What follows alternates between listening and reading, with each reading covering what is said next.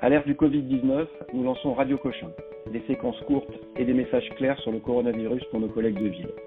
Je suis docteur Vincent Mallet, médecin à Cochin, professeur à l'Université de Paris et je parle avec le professeur Luc Mouton, chef du service de médecine interne de Cochin. Professeur Mouton, vous avez été un des premiers à parler sur cette radio et on vous remercie. Est-ce que vous pouvez nous faire un retour d'expérience sur cette première vague de Covid-19 Écoutez, euh, oui, bien sûr. Merci beaucoup de, m'avoir invité. Euh, cette première vague a été euh, une vague, on va dire, qui a comporté beaucoup de beaucoup de patients et qui a nécessité l'ouverture de trois salles Covid, soit 50 lits. Euh, au 19 euh, avril, on dénombrait 125 patients euh, avec une PCR Covid qui avaient été hospitalisés dans notre service. Et cette première vague a, donné lieu à une première évaluation de la sévérité de cette maladie, avec malheureusement des décès, des passages en réanimation, mais aussi des transferts et des retours à domicile et nous sommes actuellement en train de, de, commencer à reconvoquer les patients pour une évaluation à trois mois, en particulier concernant euh, la persistance d'une fatigue, euh, éventuellement euh, de l'anxiété, de la dépression et surtout une atteinte respiratoire qui pourrait persister à trois mois à distance de cette pneumopathie à Covid. Comment vous l'avez compris, cette pneumopathie? Alors cette pneumopathie est une pneumopathie qui est euh, volontiers exacerbée aux alentours du 7e au 12e jour, avec euh, probablement une part liée à une infiltration pulmonaire par des cellules voilà inflammatoires et donc une réaction finalement immunitaire qui peut potentiellement avoir un côté délétère sur la fonction respiratoire, ce qui explique que les traitements qui nous aident à cibler cette atteinte pulmonaire euh, puissent être en fait des biothérapies euh, bloquant le mécanisme de l'inflammation comme des inhibiteurs de l'interleukine 1 ou des récepteurs de l'interleukine 6. Donc vous, vous l'avez compris comme vraiment une réponse inflammatoire inadaptée, inappropriée au niveau du poumon qui donne cette, euh, cette hypoxémie très profonde. C'est comme ça que vous l'avez compris. En tout cas, on, on l'a compris au moins en partie comme cela. Bien entendu, euh, il y a par ailleurs la progression du, virus dans le poumon qui entraîne des lésions euh, plus importantes et qui contribue elle aussi euh, à l'aggravation potentielle de la pneumopathie. Et juste, je vous demande, est-ce que vous vous attendez à une deuxième vague? Écoutez, toutes les mesures qui sont mises en place visent à, à, empêcher une éventuelle deuxième vague. Maintenant, voilà, nos, euh, nos compatriotes ont été euh, confinés maintenant depuis euh, six semaines. les gens ont un grand besoin de, de profiter, voilà, de, de, de, la nature et, et, et, du temps clément.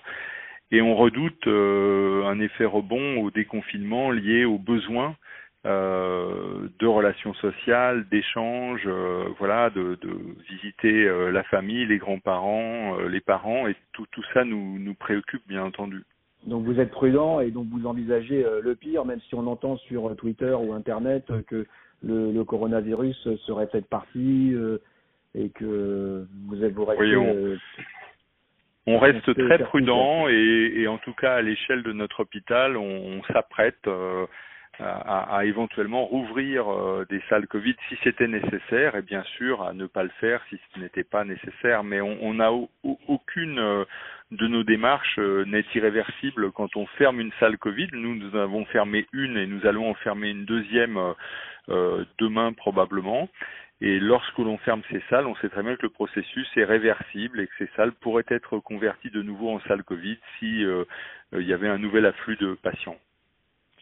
Parfait, très bien. Je vais vous poser une question, professeur Mouton. Donc, je suis médecin généraliste à Montreuil, dans le 93. Et je suis euh, depuis plus de 20 ans une femme de 63 ans qui a un lupus, qui est bien contrôlée par, euh, par du plaquenil. Normalement, les choses se passent très bien. Et euh, comme vous le dites, donc le déconfinement est, est prévu le 11 mai. Et j'avoue ne pas avoir bien compris ce qu'il fallait faire pour cette population de patients. J'ai entendu, notamment sur Radio Cochin, qu'il y avait des patients à risque. Hein, j'ai entendu ça, notamment les personnes âgées les patients hypertendus, avec euh, un surpoids.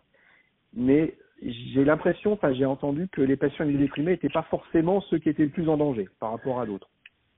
Qu'est-ce que vous en pensez et qu'est-ce que vous conseillez pour cette personne euh, sous plaquenil Alors euh, là, on a peu d'éléments, mais l'impression qu'on a, c'est que ça n'est pas un lupus très sévère puisque le traitement est seulement du plaquenil. Et donc, euh, le plaquenil n'est pas un immunosuppresseur. Donc, il s'agit d'une maladie systémique, d'une maladie auto-immune systémique traitée par plaquenil. Donc, il n'y a aucun déficit de l'immunité. Donc, euh, clairement, cette personne n'est pas à risque de développer une forme grave de Covid. Il euh, faudrait juste vérifier qu'elle n'ait pas une insuffisance rénale euh, marquée, qui est un élément qu'on peut rencontrer au cours du lupus, mais habituellement chez des patients qui ont un traitement plus lourd.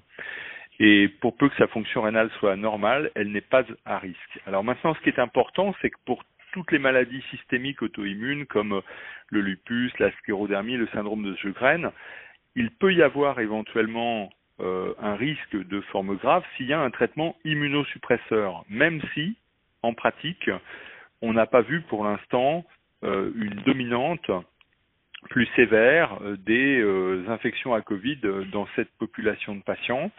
Et il faut aussi vérifier qu'il n'y a pas une corticothérapie à un degré élevé, plus de 10 mg par jour, cette corticothérapie pouvant être associée éventuellement à une forme plus grave de Covid.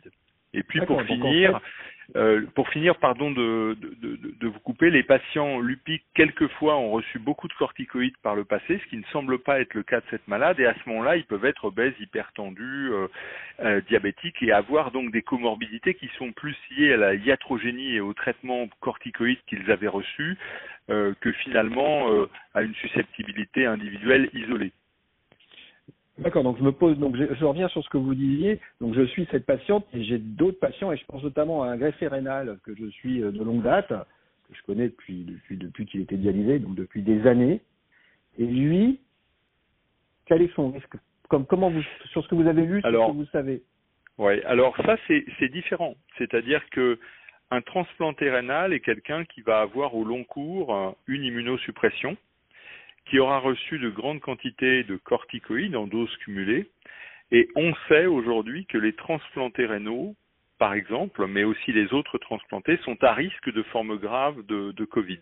Donc, un transplanté rénal, j'aurais tendance vraiment à le mettre dans la catégorie à risque et à éviter euh, le déconfinement immédiat le, le 11 mai en, en réservant euh, à ce patient un peu de, de délai avant de, s'exposer euh, au risque euh, et, bien entendu de bien bien bien respecter toutes les mesures barrières qui vont être proposées, en particulier dans les transports en commun.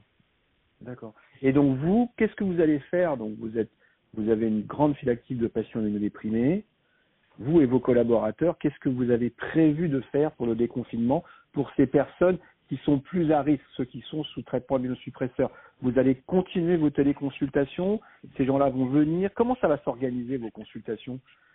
Alors la, la, la première chose, merci beaucoup, c'est une question euh, très importante.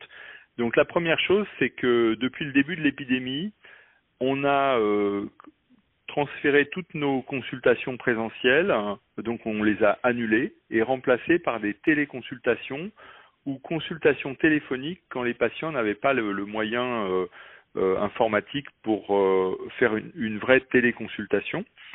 Et nous n'avons vu en présentiel que les patients qui étaient sévères et chez qui une évaluation clinique était indispensable. La plupart de ces patients se sont trouvés être hospitalisés immédiatement.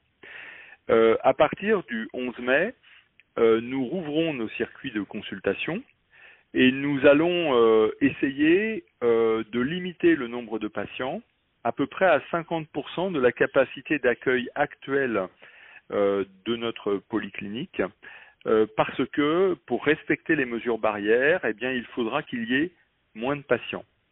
Et nous allons évaluer quels patients peuvent se présenter cliniquement, et c'est-à-dire en présentiel, et quels patients peuvent consulter à distance. Pour les patients euh, qui seraient ceux pressentis pour consulter à distance, en téléconsultation, il y a d'abord la distance géographique, qui est un paramètre important. Et le deuxième paramètre, en effet, ce sont les comorbidités. Euh, mais il faut quand même se méfier beaucoup, c'est que pour la plupart des patients, on a déjà fait une fois une téléconsultation. le temps passe et l'examen clinique est un élément important. Et donc, euh, euh, autant le fait d'avoir un traitement immunosuppresseur euh, me fait proposer à un patient de demander à son employeur, et je fais un certificat dans ce sens pour dire qu'il ne soit pas forcément déconfiné dès la première semaine suivant le 11 mai, autant le fait d'avoir un traitement immunosuppresseur comme euh, du méthotrexate, de l'imurel ou du Celset ne contre-indique pas de venir en consultation en respectant toutes les mesures proposées. Je rappelle que les patients ont tous un masque, qu'on autorise un seul accompagnement, accompagnant qui aura un masque et que les euh, patients et leurs accompagnants doivent euh, se frictionner les mains avec une solution hydroalcoolique et ensuite respecter les mesures barrières et les distances proposées donc on pense que les risques de transmission à l'occasion d'une consultation, euh, euh, je dirais, euh, menée selon les, recommandations en vigueur, ne devraient pas comporter un risque notable de transmission du Covid-19. Ok, très bien. Bah, écoutez, professeur Mouton, c'est très clair. Donc, juste pour récapituler, on va faire passer les grands messages. Donc, il y a plusieurs classes d'immunosuppresseurs. Donc, notre patiente ici sous plaquémie n'était pas immunodéprimée et donc doit faire comme la population générale. Mais ce que vous conseillez, ce que vous recommandez pour les patients qui ont euh, des traitements immunosuppresseurs, c'est de faire, très attention au déconfinement et de maintenir les téléconsultations, c'est ça? C'est ce que j'ai compris voilà, la consultation est un moment très important et quand il n'y a pas une distance géographique trop importante, il ne faut pas repousser trop la consultation pour bien pouvoir évaluer la maladie chronique. Maintenant, si le patient est inquiet et se sent tout à fait bien et n'a pas de symptômes de sa maladie euh, auto-immune euh, qui euh, laisse penser que tout va bien, eh bien ça peut être une téléconsultation. Professeur Mouton, merci beaucoup. on vous souhaite bon courage en espérant qu'il n'y aura pas de deuxième vague. Et puis on n'hésitera pas à vous rappeler hein, pour apprendre des choses et savoir ce qui se passe.